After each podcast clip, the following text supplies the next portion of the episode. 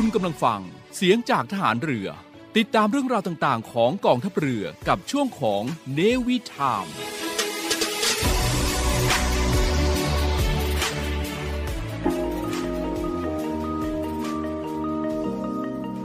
กฎหมายไม่ได้น่ากลัว อำนาจหน้าที่เป็นเรื่องใกล้ตัว มาเรียนรู้กฎหมายที่เกี่ยวข้องกับทหารเรือกันค่ะ สวัสดีค่ะ พี่ออนาวโทหญิงมัทุสรเลิศพาณิชย์ค่ะ สวัสดีครับ พี่จิ๋วนาวตรีสุทธิชัยธรรมชาติครับ สวัสดีค่ะ น้องการดเรือโทหญิง พุทธรักษาโรคารักพบกับพวกเรา 3 คนในรายการรอเรือรอราชนาวี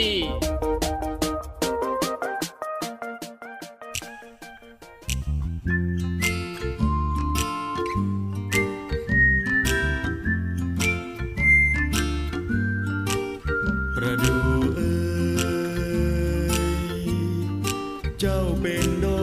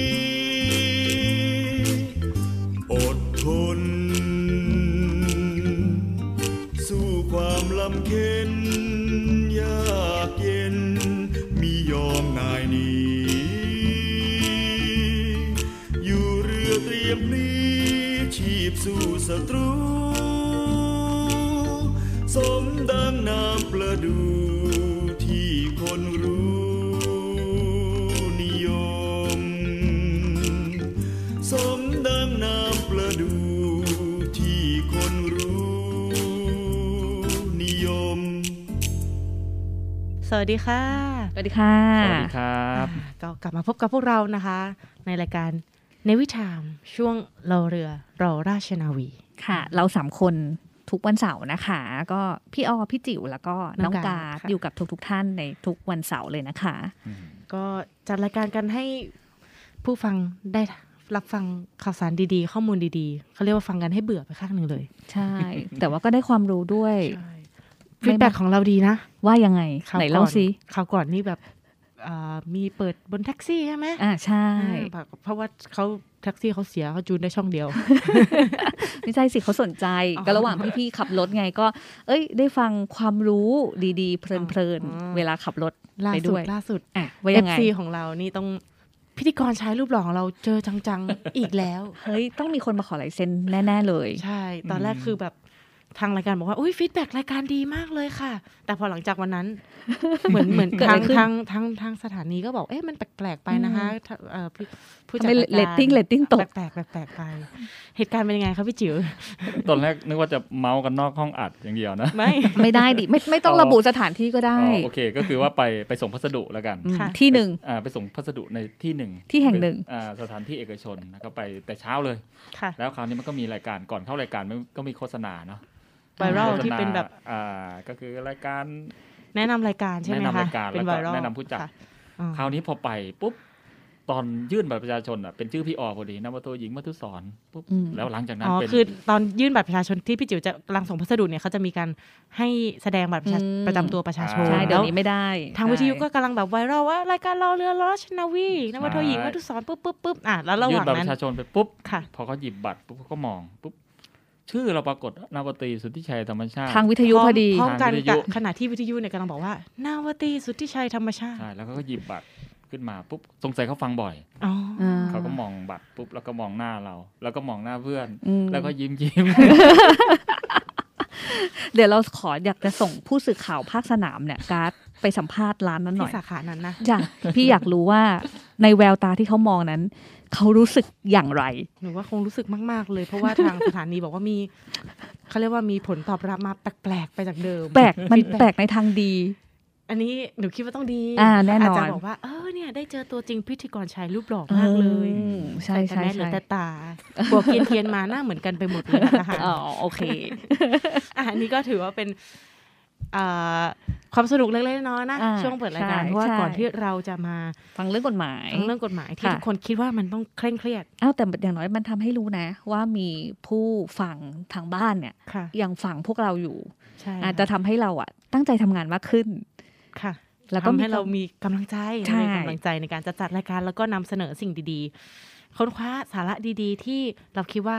คุณผู้ฟังฟังแล้วเนี่ย ไม่เสียเวลาเปล่าๆแน่นอน แน่นอนใช่แล้วค่ะ สัปดาห์ที่แล้วเราพูดถึงบริบทเรื่องของศาลศาลทหารใช่ศาลทหารค่ะที่ทำไมมันถึงแตกต่างกับศาลพลเรือนแล้วมีไว้ทำไมอืมวันนี้เราลองมาลงรายละเอียดกันตรงส่วนนี้อีกแล้วหนูจริงๆ หนูมีคำถามอยู่ในใจ แต่อีว่ากละหนูเก็บไว้ก่อน อืมต้องได้ค่อยๆไปถามตอนตอนพี่จิ๋วกำลังแบบงงๆ เหนื่อยสมองเริ่มเหนื่อยล้าแล้วแล้วเราค่อยไปถามตายไปข้างเออแบบใช่ค่ะมันไม่ได้ดิเป็นการเขาเรียกว่าเป็นการท้าทายอ่าความสามารถของพี่จิ๋วชายว่าใช่เอ้ยในภาวะแบบเนี้ยความกดดันแบบนี้สามารถตอบคำถามที่หนูติดไว้ในใจตั้งแต่อาที่ที่แล้วได้หรือเปล่าได้เลยอะมันซึ่งค่ะเมื่ออาทิตย์ที่แล้วเนี่ยในส่วนของสารทหารเนี่ยเราพูดถึงบุคคลแล้วก็คดีที่อยู่ในอำนาจของสารทหารค่ะใช่ใช่ไหมคะอะก็ คิดว่าท่านผู้ฟังก็คงพอจะจำได้แหละ แล้วก็พอจะนึกออกแล้วว่า เอ๊ะแล้วอคุยู่ณผู้ฟังเนี่ยอืมอยู่ในเขตอำนาจศาลทหารหรือเปล่าอ่าใช่หรือแล้วเรื่องราวที่เราเคยเกิดขึ้นผ่านๆมาประสบการณ์ที่เราเคยเจอหรือเคยได้ยินคนรอบตัวเขาอยู่ในหรือเข้าข่ายเกี่ยวกับเอ่อ ต้องไปดำเนินคดีหรืออยู่ในอำนาจเขตอำนาจศาลทหารหรือเปล่าอืมอันนี้คุณผู้ฟังก็เริ่มจะเอาเรื่องเรื่องราวของตัวเองเริ่มมาผูกปฏิปใช่ต่อแล้วเดี๋ยวเราดำเนินต่อเลยดีกว่าอ่าใช่ค่ะ ซึ่งซึ่งอย่างแรกเลยเนี่ย สิ่งที่คนจะนึกถึงสารทหารเลยก็สงสัยก่อนว่า เอะสารทหารนี่เขาไปอยู่ที่ไหนนะ อยู่ภายใต้อำนาจของใครนะ ใครที่เป็นคนมีหน้าที่ในการบริหารจัดการสารทหารอืมหนูให้ให้หนูตอบใช่ไหมคะ หนูอ่าคิดว่าทหารเนี่ยแหละค่ะ แต่ว่าฟังคำตอบจากพี่จิ๋วน่าจะเป็นคำตอบที่ค่อนข้างสากลมาตรฐานก็คือคือสารทหารนี่ก็เป็นสารที่อยู่ภายใต้เอ่อกระทรวงกลาโหมนะน่ะเป็นสารที่อยู่ในสังกัด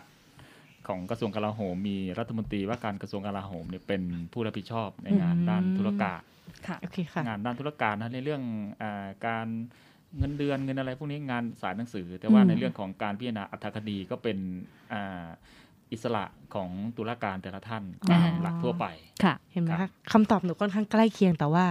จริง ๆ ไม่ใช่ทหารทั้งหมดที่รับผิดชอบสารทหาร เพราะอย่างรัฐมนตรีว่าการกระทรวงกลาโหม ก็คือเป็นบุคคลพลเรือนพลเรือนได้เหมือนกันใช่ใช่ดังนั้นไม่ได้ผูกว่าต้องเป็นทหารอืมแต่หมายถึงว่าตำแหน่งตามตำแหน่งอะอืมต่อค่ะพี่จิ๋วไง ตอบถูกครึ่งหนึ่งดีใจไม่ใช่อะไรดีใจ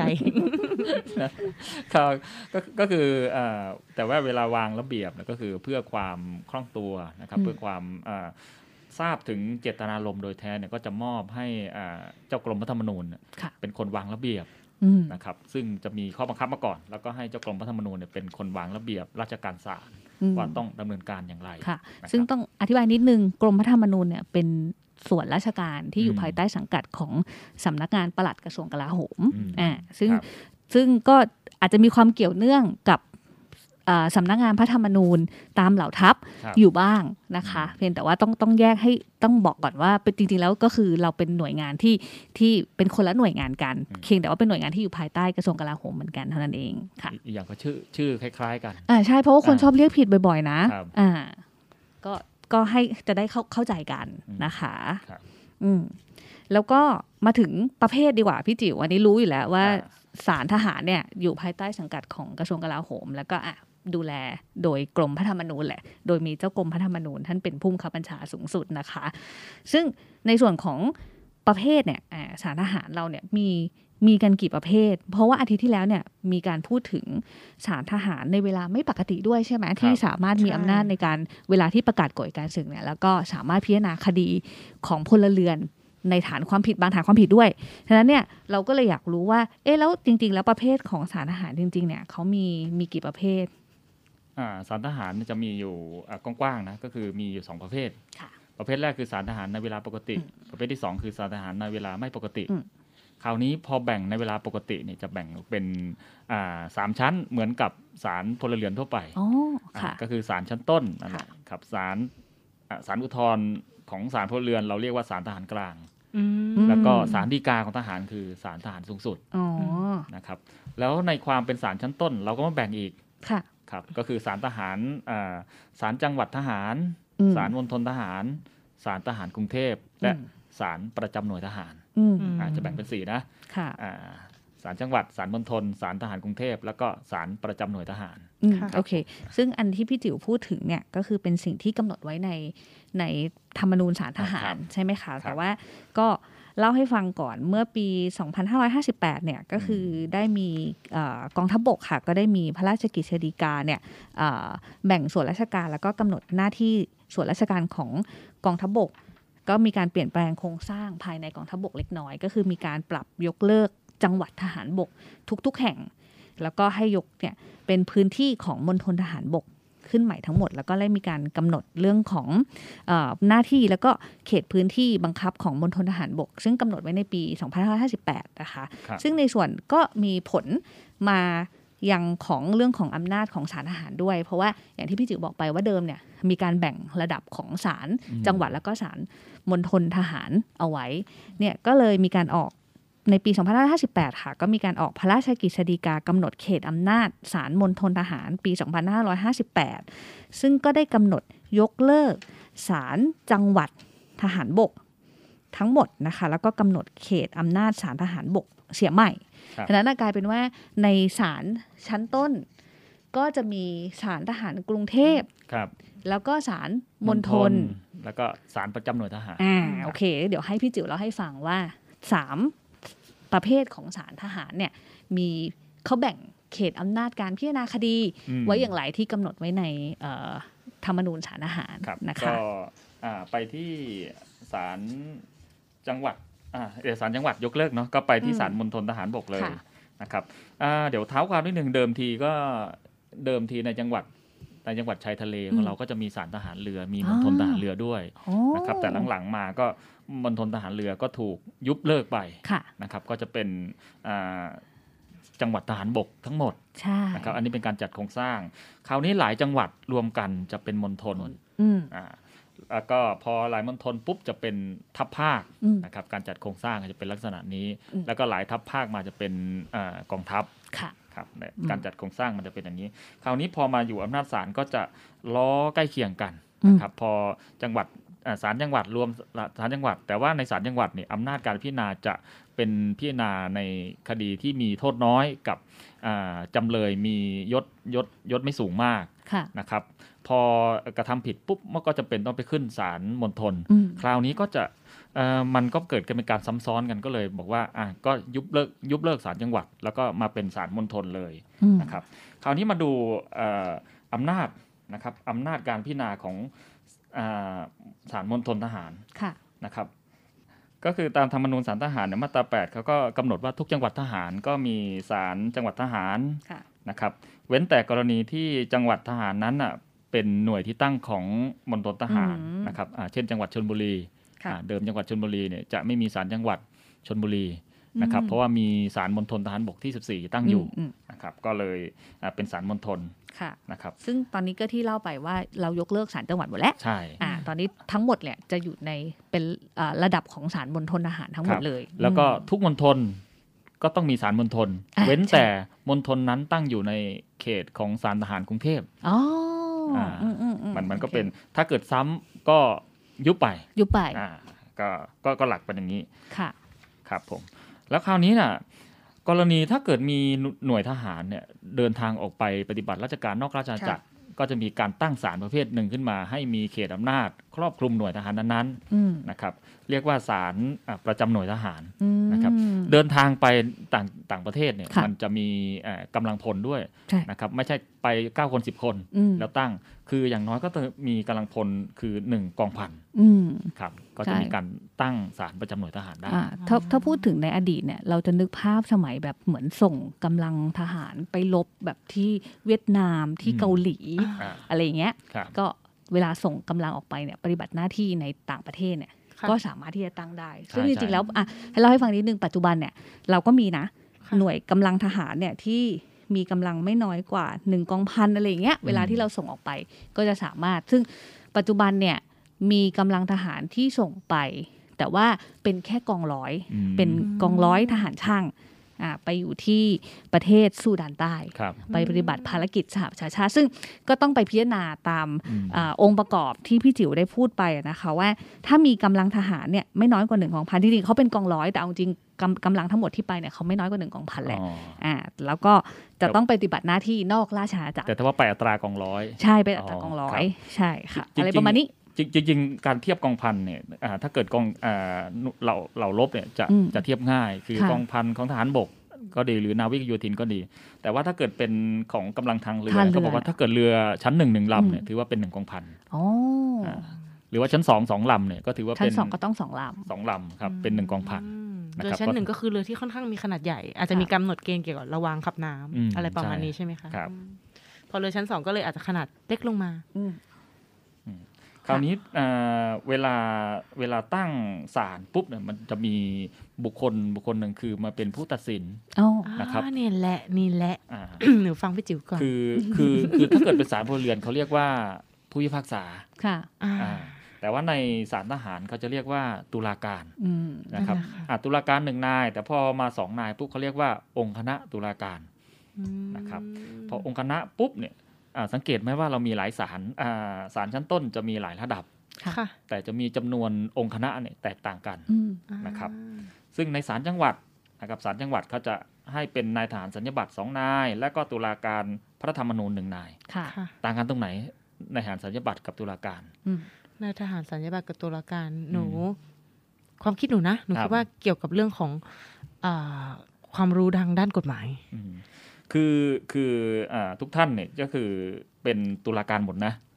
อ้าวทุกท่านเนี่ยทั้งสามนายเนี่อืยมทั้งสามท่านเนี่ยเป็นตุลาการหมดอืมค่ะเพียงแต่ว่าตุลาการพระธรรมนูญจะได้รับการแต่งตั้งเป็นพิเศษอ๋อมีการโปรดเกล้าอ่ามีใช่การไหมโปรดคะเกล้าแต่งตั้งถอดถอนเป็นพิเศษส่วนท่านอื่น คือถ้าเกิดว่ามองในศาลชำนาญพิเศษหรือศาลพลเรือน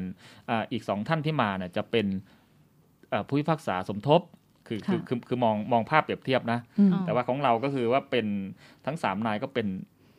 ในองค์คณะเหมือนกันเป็นตุลาการในองค์คณะ แต่คนที่รับผิดชอบสำนวนหลักก็คือตุลาการพระธรรมนูญอ๋ออืมครับผมก็คือในศาลจังหวัดก็นายสัญญบัตรสองตุลาการพระธรรมนูญหนึ่งค่ะนะครับในศาลในศาลอ่ามณฑลทหารศาลทหารกรุงเทพ และศาลประจำหน่วยทหาร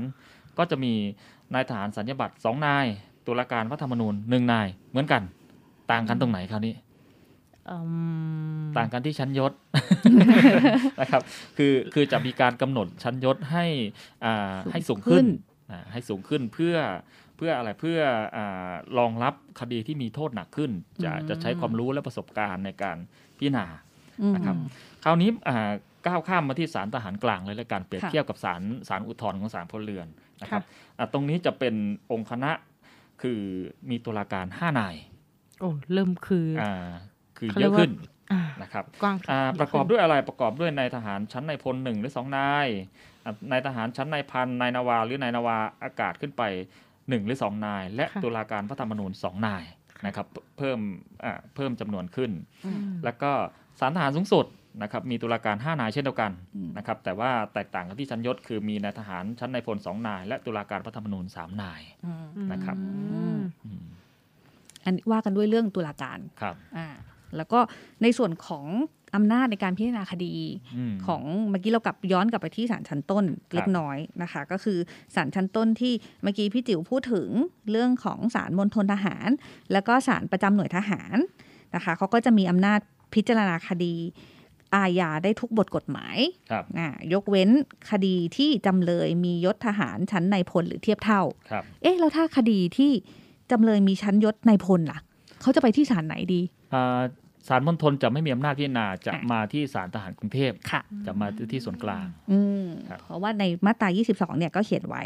ว่าศาลอาหารกรุงเทพเนี่ยมีอำนาจพิจารณาพิพากษาคดีอาญาได้ทุกบทกฎหมาย โดยไม่จำกัดชั้นยศของจำเลยอืมอะคราวนี้เราก็จะได้รู้แล้วว่า เราถ้าเรากลับไปอ่านข่าวในยุคเก่าๆนะค่ะเราจะเห็นอ่าผู้ที่ถูกฟ้องคดีเนี่ยอ่า ที่ที่เป็นทหารเนี่ยบางท่านเนี่ยสามารถที่จะถูกพิจารณาคดีในศาลมณฑลทหารที่อยู่ต่างจังหวัดได้ครับอ่าแต่บางท่านที่เป็นท่านยศในพลเนี่ยอ่าถ้าเราย้อนกลับไปดูหลาย ๆ คดีเลยเนี่ยอืมท่านจะต้องมาที่ศาลทหารกรุงเทพก็คืออยู่ที่กรมพระธรรมนูญครับนะอืมนะคะพอเรารู้พอเมื่อกี้พอได้ฟังพี่จิ๋วอธิบายเรื่องโครงสร้างของอ่าองค์คณะของตุลาการและ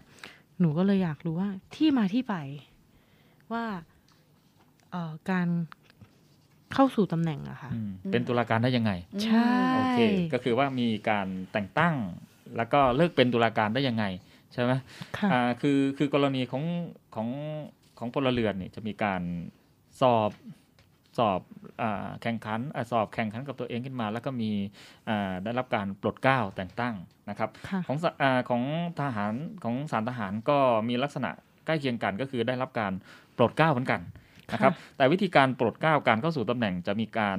อ่าแตกต่างกันนิดหนึ่งนะครับค่ะอ่าตรงนี้นะเทียบเคียงอ่ามีบัญญัติไว้ในมาตรา จะมีบัญญัติไว้ในมาตรา 10นะครับแห่งธรรมนูญสารทหารนะครับบัญญัติว่าการแต่งตั้งและถอดถอนตุลาการสารทหารสูงสุด และสารทหารกลาง ให้นำความกราบบังคมทูลเพื่อส่งเอ่อกรุณาแต่งตั้งนะครับ เพื่อส่งแต่งตั้งและถอดถอนนะครับ คราวนี้อาจจะเป็นคำถามว่าอ้าว ในมาตรา10เนี่ยบอกว่าสารทหารสูงสุด และสารทหารกลางนะครับเป็นพระราชวินิจฉัยนะครับพระบรมราชวินิจฉัยนะครับของอพระมหากษัตริย์นะครับเป็นพระราชอำนาจนะครับแล้วสารทหารชั้นต้นล่ะเป็นอำนาจของใครนะครับเราก็โยงไปที่มาตรา 30นะครับมาตรา 30เขาบอกว่า ผู้มีอำนาจแต่งตั้งตุลาการนะครับอนอกจากตามมาตรา 10 แล้วนะครับกรณีศาลจังหวัด ก็ให้เป็นผอบจังหวัดนั้นอืมก็คืออาผู้บัญชาการอ่าจังหวัดทหารค่ะนะครับถ้าเกิดเป็นสารมณฑลนะครับก็อ่าผอบมณฑลนะครับค่ะก็คืออาผู้จัดการมณฑลนั้นนะครับอ่าถ้าเกิดเป็นสารประจำหน่วยทหาร ก็ผู้บังคับบัญชาหน่วยทหารนั้นอืมๆนะครับและกรณีสารทหารกรุงเทพก็เป็นอำนาจของรัฐมนตรีว่าการกระทรวงกลาโหมอืมนะครับวันนี้ก็ได้ความรู้ดีๆ เกี่ยวกับเรื่องของสารทหาร เราอยู่กับเรื่องสองสารทหารมาสองสัปดาห์แล้วนะ ใช่แล้วค่ะ สัปดาห์หน้า เรามีเรื่องราวดีๆ เกี่ยวกับกฎหมายที่ใกล้ตัวผู้ปฏิบัติงานอืมหรือใกล้ตัวของคุณผู้ฟังเอง ไม่ว่าจะเป็นเรื่องอะไรต้องติดตามพวกเราในสัปดาห์หน้าให้ได้นะคะสำหรับคุณผู้ฟังทางสทรอยู่กับพวกเราอีกสักเบรกหนึ่งเราจะเจาะลึกลงไป ยกตัวอย่างที่น่าสนใจให้คุณได้ฟังกันค่ะค่ะ แล้วก็สำหรับผู้ฟังทาง 93 นะคะ ก็พบกับพวกเราอีกครั้งหนึ่งวันเสาร์หน้าค่ะ สวัสดีค่ะ เนื่องในวันคล้ายวันสวรรคต พระบาทสมเด็จพระบรมชนากาธิเบศรมหาภูมิพล อดุยเดชมหาราช บรมนาถบพิตร 13 ตุลาคม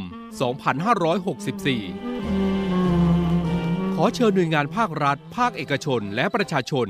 จัดตั้งโต๊ะหมู่ประดิษฐาน พระบรมฉายาลักษณ์ พระบาทสมเด็จพระบรมชนากาธิเบศร มหาภูมิพล อดุลยเดชมหาราช บรมนาถบพิตร พร้อมเครื่องราชสักการะหรือเครื่องทองน้อย ตามอาคารสถานที่ของหน่วยงานและบ้านเรือน ตลอดเดือนตุลาคม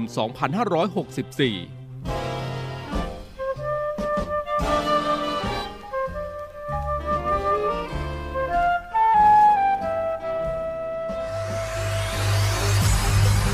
การทุจริตคอร์รัปชันเป็นภัยคุกคามต่อความมั่นคงของชาติ มาร่วมสร้างความใสสะอาด ปลอดจากพฤติกรรมการทุจริตประพฤติมิชอบ สร้างความโปร่งใสและประสิทธิภาพของกระบวนการทำงานในกองทัพเรือ เพื่อให้ข้าราชการและลูกจ้างของกองทัพเรือ ประพฤติปฏิบัติงาน โดยเน้นผลงานการมีคุณภาพ ความซื่อสัตย์สุจริต และการมีจิตสำนึกในทางที่ดี เพื่อให้ข้าราชการกองทัพเรือมีเกียรติและศักดิ์ศรีมีความภูมิใจ มีขวัญและกำลังใจในการทำงาน เพื่อให้กองทัพเรือมีภาพลักษณ์ที่ดีจนเป็นที่ยอมรับชื่นชม เชื่อถือศรัทธา พึงพอใจ และประทับใจในการทำงาน และผลการทำงานของกองทัพเรือ คุณสามารถมีส่วนร่วมป้องกันและปราบปรามการทุจริต ร่วมกันทำให้กองทัพเรือใสสะอาด แจ้งเบาะแสได้ที่ ศูนย์รับเรื่องร้องทุกกองทัพเรือ 02 475 4789 หรือที่ www.navy.mi.th ร้องทุกข์ ศูนย์ประสานราชการใสสะอาดกองทัพเรือ ร่วมใจ กองทัพเรือไทย ใสสะอาด